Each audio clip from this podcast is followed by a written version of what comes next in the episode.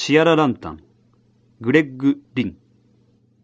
この作品は直径約1.8メートルの継ぎ目のない一体型の構造で、半透明な材質を型に入れて成形したものです。近年コンピューターで作り出される立体的な鋳型と CNC のシステムの導入により、複雑な形の製作が可能となりました。これからは昔ながらの素材や工法はあまり顧みられなくなるかもしれません。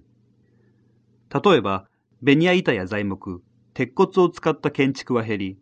複合材を使用したモノコック構造の建物が増えるかもしれません。そのような複合材は、例えば高断成立繊維を省エネルギー樹脂でコーティングした素材などのように、伝統的な材質では作り出せない形状を製作できるものがあります。このような素材と 3D のパラメトリックモデリングを組み合わせた構造は、いろいろなバリエーションを自由に作り出せます。